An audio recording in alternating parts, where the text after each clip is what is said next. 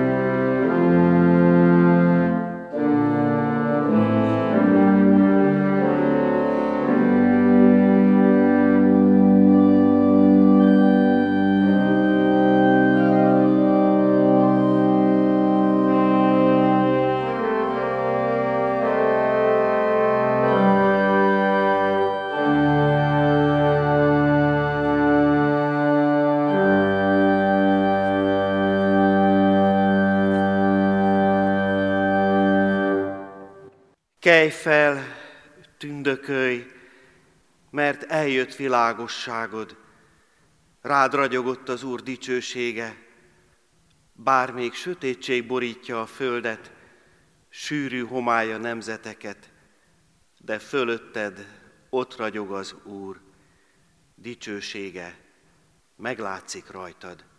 Világosságot hoz népek jönnek, és királyok a rád ragyogó fényhez, emelt föl tekintetedet, és néz körül, összegyűlnek, és hozzád jönnek.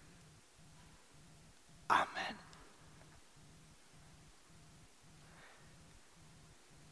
Kedves testvérek, kedves gyülekezet, Istennek az az igéje, amelynek alapján hirdetni kívánom ma köztetek az ő üzenetét, írva található a Lukács evangélium a 24. részében, annak is a 13. versétől egészen a 35. versig. Ezt a hosszabb ige szakaszt és az ige magyarázatot helyét elfoglalva hallgassa meg a gyülekezet.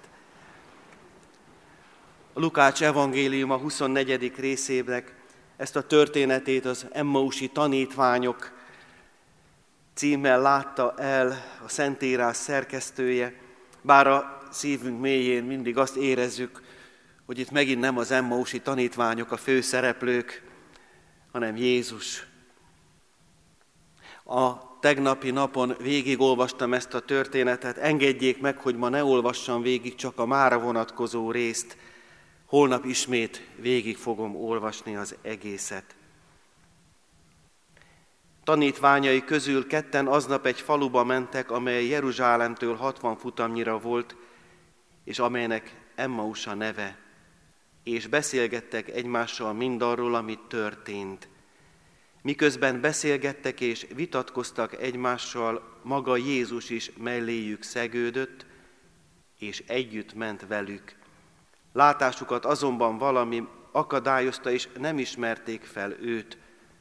Ő pedig így szólt hozzájuk, miről beszélgettek egymással út közben.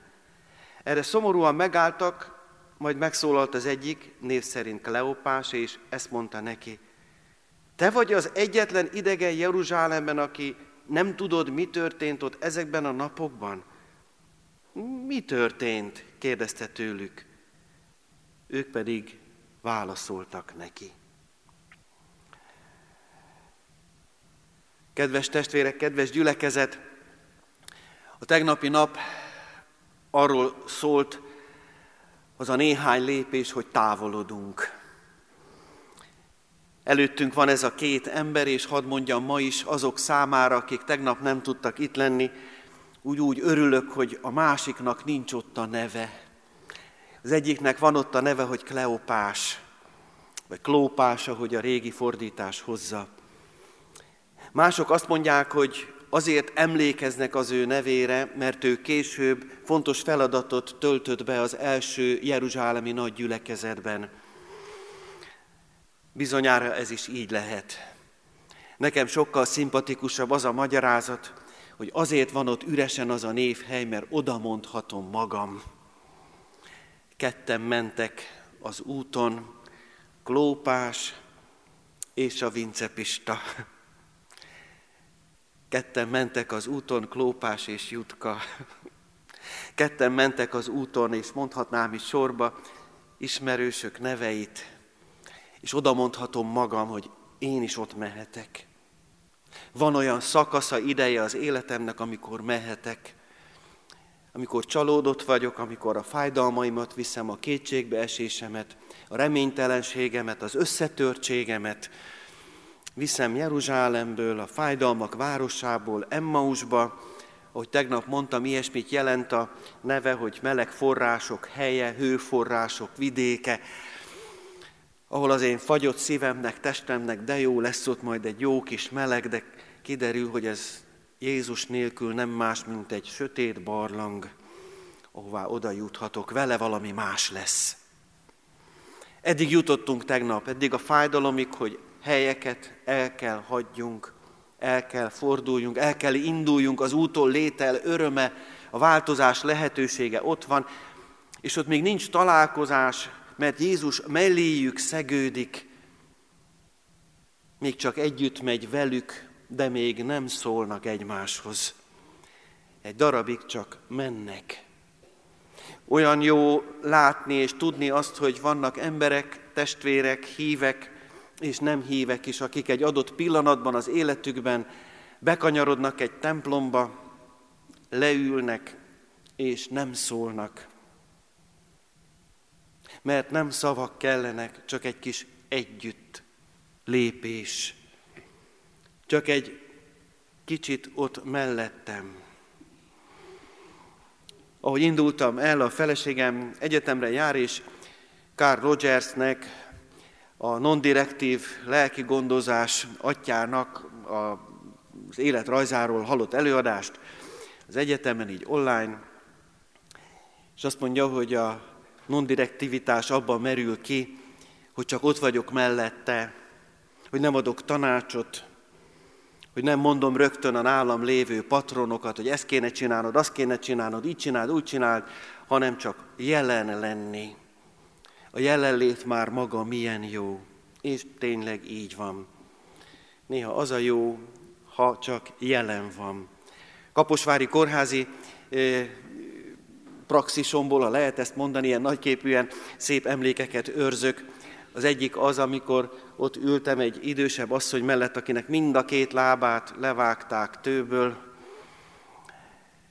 Ültem egy darabig, aztán úgy a kezét a paplan alul úgy kidugta, én megfogtam a kezét, de egy árva szót nem szóltunk egymáshoz.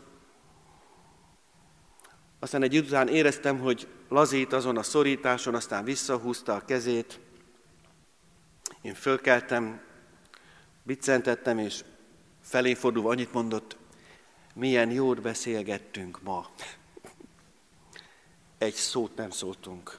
Nekem ez nagyon nehéz kenyér, a szót nem szólás. De itt ezt láttuk. Eddig távolodás van. Attól távolodnak ezek az emberek, amit képzeltek, amit kigondoltak, és hogy magukkal hogyan és mind kezdjenek majd valamit, de jó úton vannak. És egészen addig távolodik ez a két ember, amíg Jézus meg nem szólal. Boldogító, és azt gondolom már itt is nagyon sokat kapunk, hogy Jézus akkor is jön mellettünk, ha mi nem ismerjük föl, és higgyük el, és bízunk benne, és merjük oda tenni a szívünket erre, meg fog szólalni. Előbb-utóbb szólni fog. Nem azért, mert nem bírja tovább, hanem mert tudja, hogy eljött az ideje, hogy most már lehet, hogy meghallom. Lehet most már meghallom azt, amire nekem szükségem van. És Jézus olyat szól, ez egészen megdöbbentő. Nem beszélgetni akar. Ha társalogni szeretne, akkor mesélne magáról. Sziasztok! arra mentek, én is arra megyek. Képzeljétek, pont Emmausban van dolgom, és akkor így szokott találkozó lenni vonaton, buszon. Itt nem ez van. Föltesz egy olyan kérdést, aminek akkora szívó ereje van, miről beszélgettek itt ti egymás közt? A tegnapi szóhasználatba így tenném föl ezt magyarra fordítva ezt a kérdést. Hol tartotok most ezen az úton? Hol tart most az életed? Hol tartasz most? Hova érkeztél? Mit gondolsz, mennyit érsz most magadban? És olyan jó lenne most így, ha megszakíthatnám ezt, de nem fogom megtenni, hogy lemenjek a szószékről, és oda menjek némelyik őjükhöz a testvéreknek, hogy hol tetszik most tartani az életében. Csak egy két mondatot mondjon róla. Valamit biztos mondanánk. Itt tartok most. Most ez az utam. Most ebben vagyok, és, és reflektálnom kell magamra, el kell mondanom. Ők annyira megdöbbennek ezen, és érzik, hogy ezt nem lehet válasz nélkül hagyni. és érezzük most meg egy pillanatra, vagy akár tovább is, az, hogy Jézus, ha én nem is, miért is Jézus tényleg odaáll most mellénk. Itt a Kecskeméti nagy templomban egy kicsit odahúzódik. Láthatatlanul, de valóságosan, ahogy azt tanultuk a hitvallásunkban, és fölteszi nekünk ezt a kérdést most. És azt kérdezi, hogy mi, miről beszélgetsz magadban? Hol tartasz ezen az úton? Hol jársz? Merre vagy?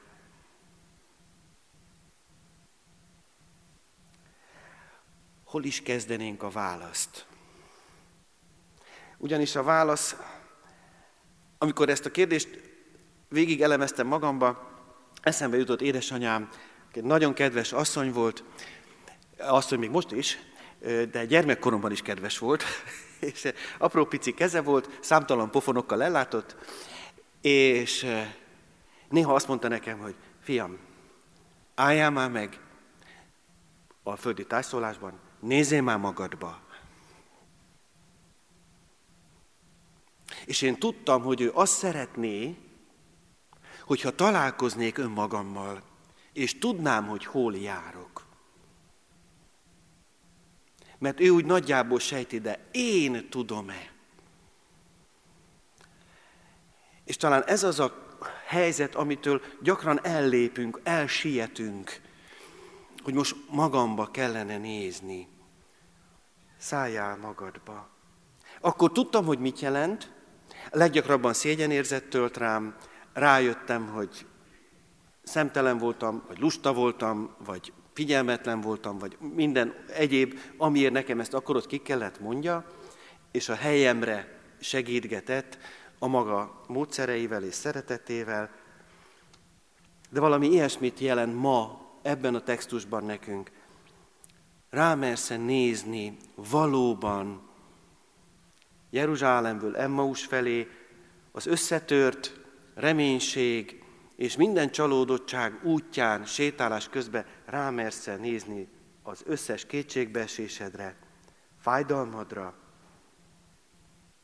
És azt kérdezheti ezt meg, aki valóban olyan, mint egy édesanya, Jézusra ezt a képet nehezen kötjük mi, de maradjunk abban, hogy kedves és nevelő és szerető szülő, aki nem csak kimondja ezt a szót, hogy nézd magadba, hanem mint bába asszony, ott is marad, és ezt a nehéz szülést végig fogja nézni. Bizonyára nem én vagyok az egyetlen itt, aki belefutott abba, hogy találkozik valakivel, jaj, szia, hogy vagy? És te, kösz jó, jól, sutty, és már megy is tovább. És én még mondanék egy-két mókás apróságot az életemből, de, de azt a szülést ő már nem várja meg. Pedig beindította. És először úgy gondoltam, hogy ő tényleg kíváncsi rá arra, hogy hogy vagyok. És aztán ez az én naivitásom, ebből tanulnom kellett, hogy nyilván időt, helyet, alkalmat kell ennek adni, hogy el lehessen mondani, és hogy amikor Jézus ezt a kérdést fölteszi, miről beszélgettek egymás között, hogy vagy, mi vagy te, hol tartasz most, akkor ő az, higgyük el, egész életünkre nézve, aki nem fog elsietni. Ő ezt a szülést megvárja. Ezt a vajúdást végig fogja kínlódni velünk. Mert ő így szeret bennünket. Ő szereti látni, ahogy megszületik egy ember. Szereti látni az újjászületés pillanatát.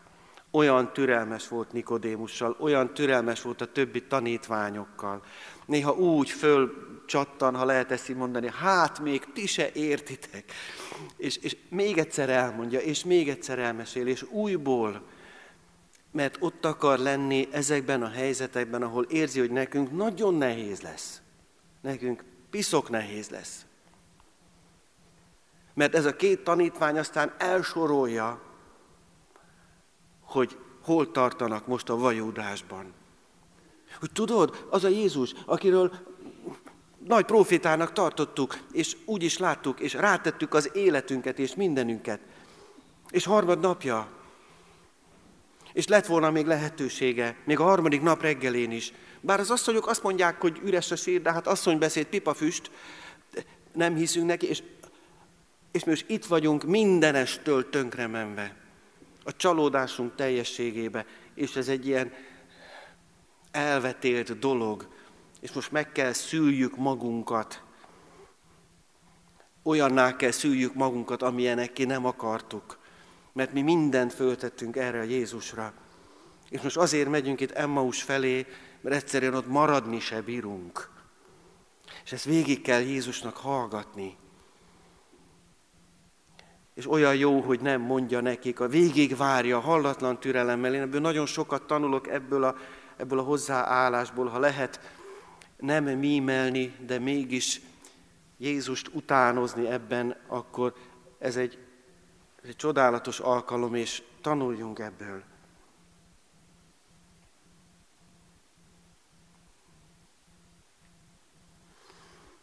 Olyan szép a ma mozzanat, amikor ők ketten megállnak. Megkérdezi őket, miről beszélgettek, és ezek megállnak, így megtorpannak. Egyszerűen földbe gyökerezik a lábuk. Ezzel a történettel foglalkozott egy neves német pásztorál pszichológiával foglalkozó ember, és azt mondta, hogy ez a szó, hogy és megálltak, ez a vallás legrövidebb összefoglalása. Amikor egyszer csak az ember úgy a nagy életébe, a nagy rohanásába, a nagy pörgésébe, paf, megáll. Milyen nagy dolog az, amikor képesek vagyunk megállni. Játszunk a szavakkal, aki megáll, annak látszik az állapota.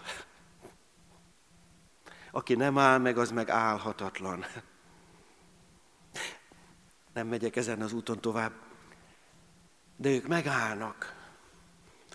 És olyan jó, hogy tegnap is és ma is ülnek itt testvérek, akik képesek a napjukban, a gondolkodásukban és minden másban egy pillanatra megállni, hogy ezt jelenti a mi vallásos, keresztjén, református magyar létünk, hogy képesek vagyunk arra, hogy megálljunk, azon a napon megállunk. Kivonódunk mindenből, ami az életünknek a tartalma, és eljövünk ide, és azt mondjuk, hogy nekem meg kell állnom. Hol? Az Isten előtt. Magam előtt, a testvéreim előtt, a gyermekeim előtt, a hivatásom előtt, az elfoglaltságaim előtt, e világ előtt meg kell álljak. Ők ezt mutatják. Amikor megállok, akkor olyasmit fejezek ki, hogy tudom, hogy itt nem hétköznapi kérdés hangzott el, nem is hétköznapi válasz fog rá születni Jézustól. Itt most valami nagyobb dolog történik. Elfogadom-e azt a pillanatot, amikor bennem megfordul, és a kérdés így hangzik. Elmentünk a sírig, Uram. Láttuk őt meghalni. A Golgota a mi összes elképzelésünket is pont ketté vágta. És most nagyon jó lenne de nagyon jó lenne, ha valaki képes és hajlandó lenne arra, hogy engem így, ahogy vagyok, elfogad, megdajkál, újból talpra állít, és azt mondja, az életed így is érték. Nekem így is kell. Ezt hiszik el kevesen. Akik itt vannak, tudom, hiszem, remélem, hogy tudják, hogy amikor Emmaus felé megyünk, a csalódottságunkkal, a sok elképzelésünk összetörtségével, akkor az, aki mellénk áll, az azért áll oda, és mi azért tudunk megállni, mert ez sugalmazza, ahogy tegnap vége lett az ige hirdetésnek, a világ világossága, rövid és kicsi fénysugara belevilágít ebbe a mérhetetlen sötétségbe. Itt kezd derengeni valami. hogy én az Istennek így is kellek. Olyan sok életbeszámoló kezdődik úgy, hogy az életemben ott tartottam, hogy már, már, már semmi értelme, nincs vége, és akkor egyszer csak valaki azt mondta nekem, hogy nekem így is kell lesz. Ez szólal meg itt ebben az igében is. Ezt a kivételes mozzanatot ugyanis senki más nem tudja megtenni Jézuson kívül. Csak olyan valaki tudja ezt hitelesen elmondani, aki átment ezeken, aki végigment. Ezért van az, hogy olyan emberben, olyan Istenben bízunk, aki már maga is átment a szenvedésen, aki képes és hajlandó volt azonosulni a sorsunkkal. És Jézus azonosult, olyan szép a Filippi Krisztus himnusza, hogy a halálig, mégpedig a kereszt halálig. Nem állt meg azon a ponton, hogy na jó, eddig most már látjátok, elég meggyőző volt. Nem, végig. Olyan mélyre ment, amilyen mélyre nekünk sose kell, hogy soha senki ne érezze azt, hogy ilyen mélyre már az Isten se nyúl.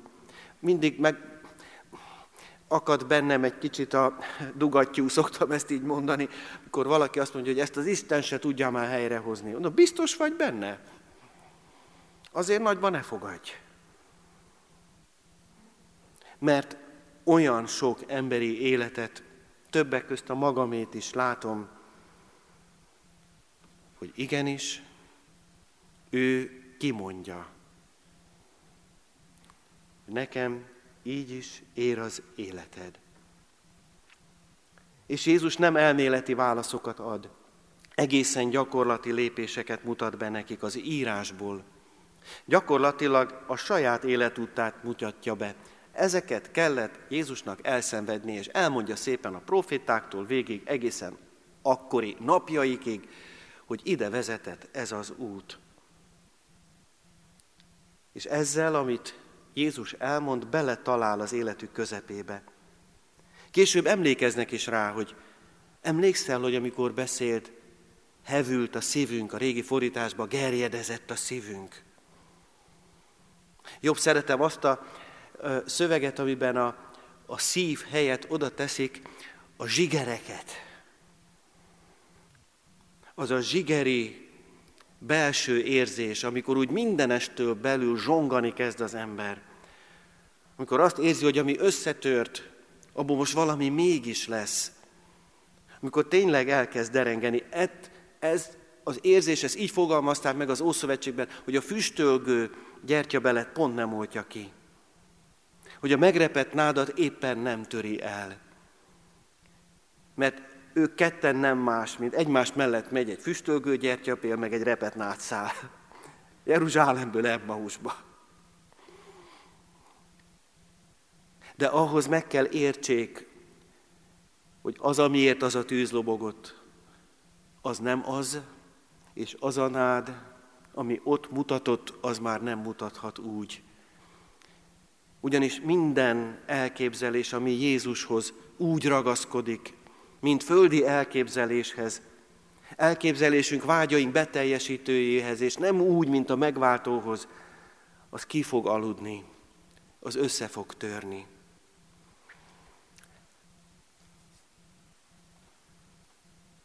Beszélgettünk a lelkipásztor testvérekkel Mátra házán egy ige kapcsán, és akkor mondtam el ezt, és hadd mondjam el itt is, hogy hogy olyan sokan csalódunk, én magam is, az elején, az Isten kapcsolatunk elején, mert sokszor erre is biztatnak bennünket, jó testvérek, csak az elejét nem mondják el.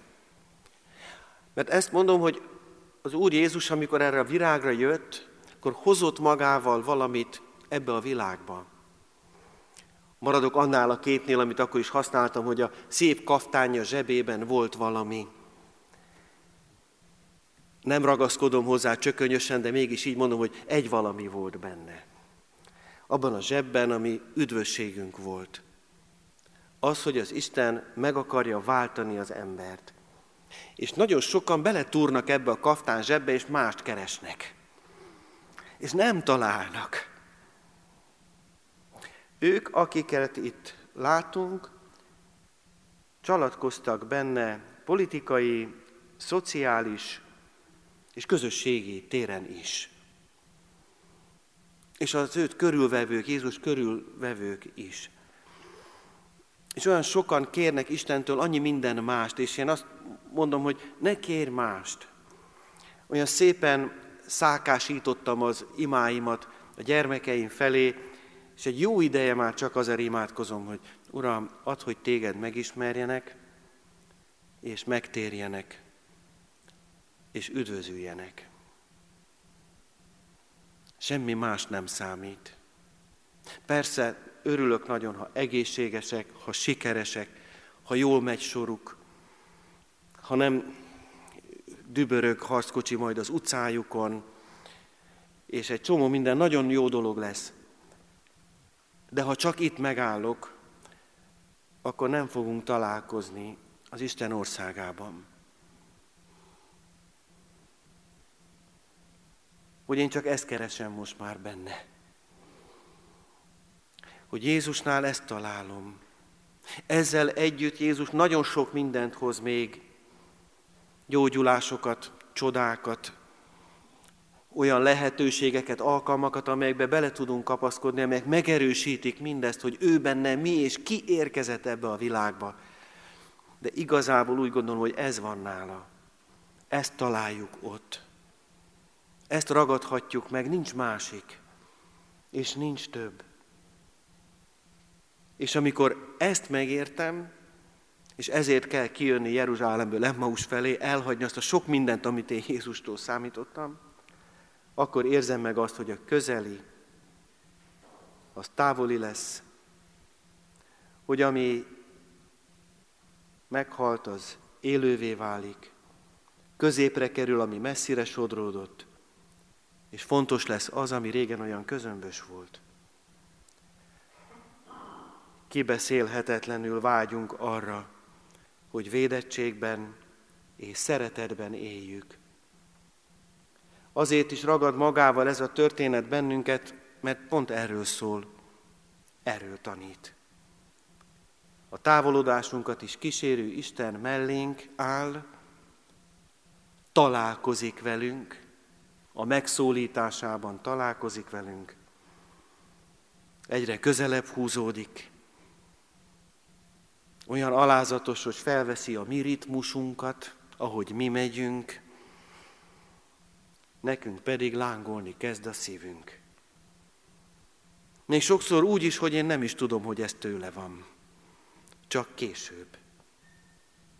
Még nem ismerem föl őt, de már dereng valami.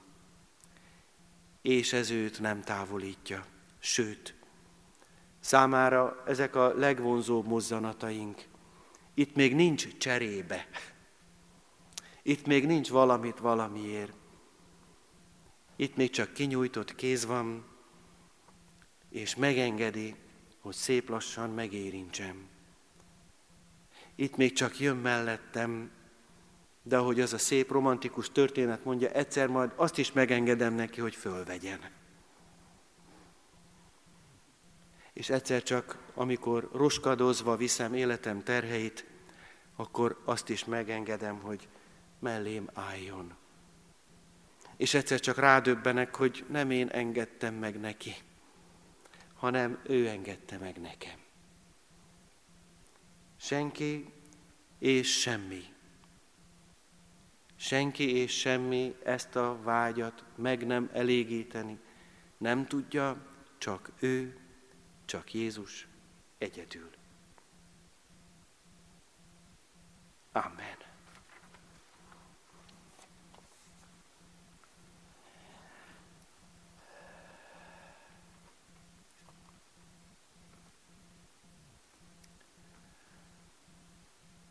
Mennyei édesatyánk, megváltunk az Úr Jézus Krisztusban, megszentelünk a drága lélekben.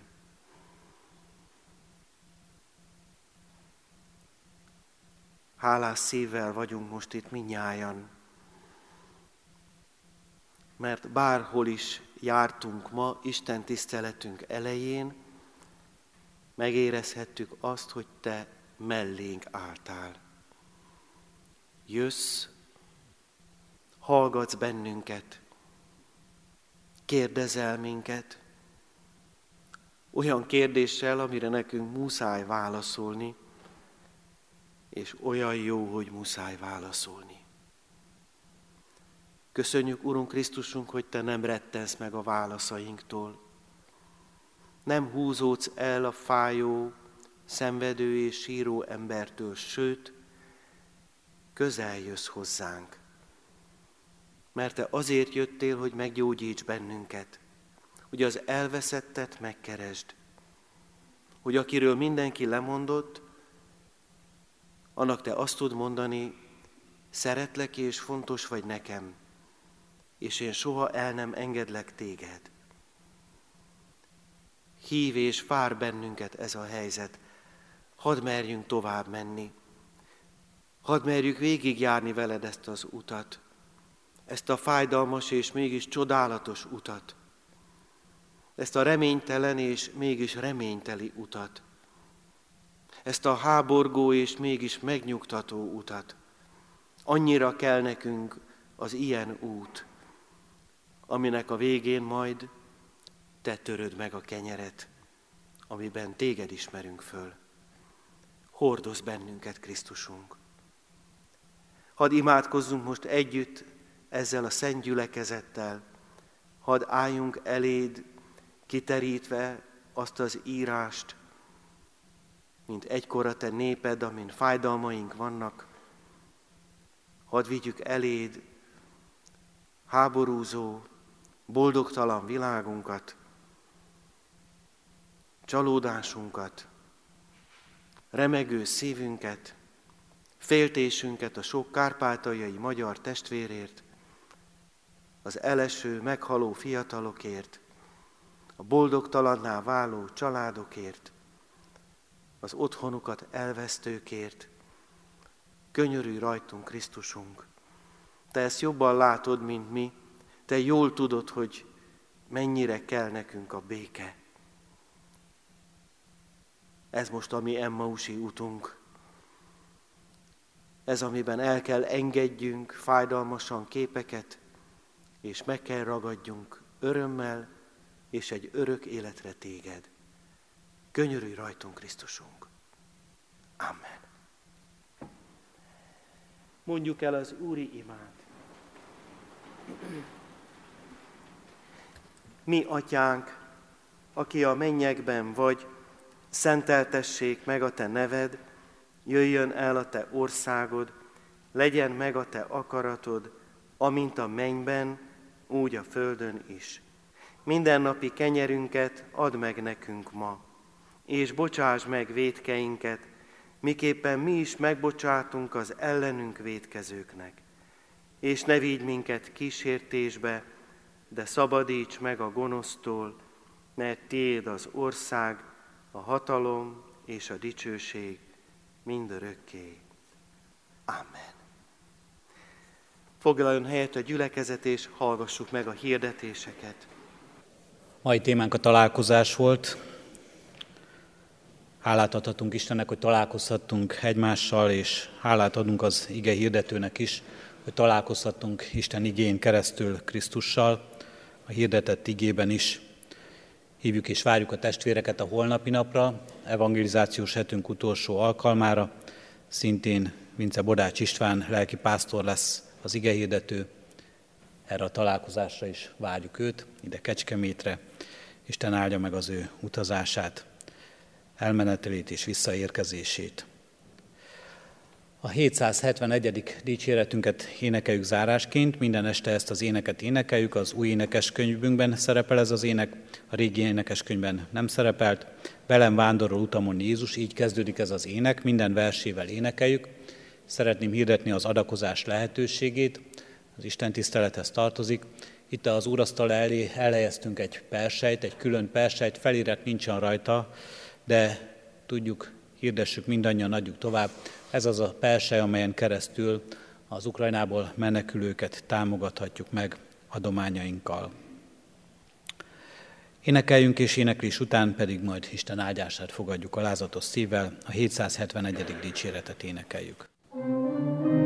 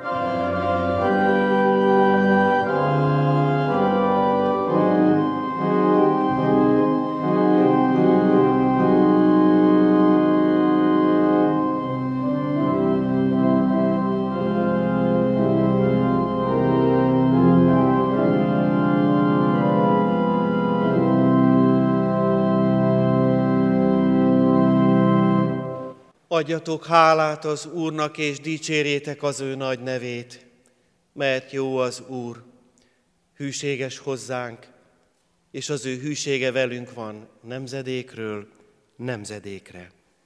Amen. Isten velünk viszontlátásra.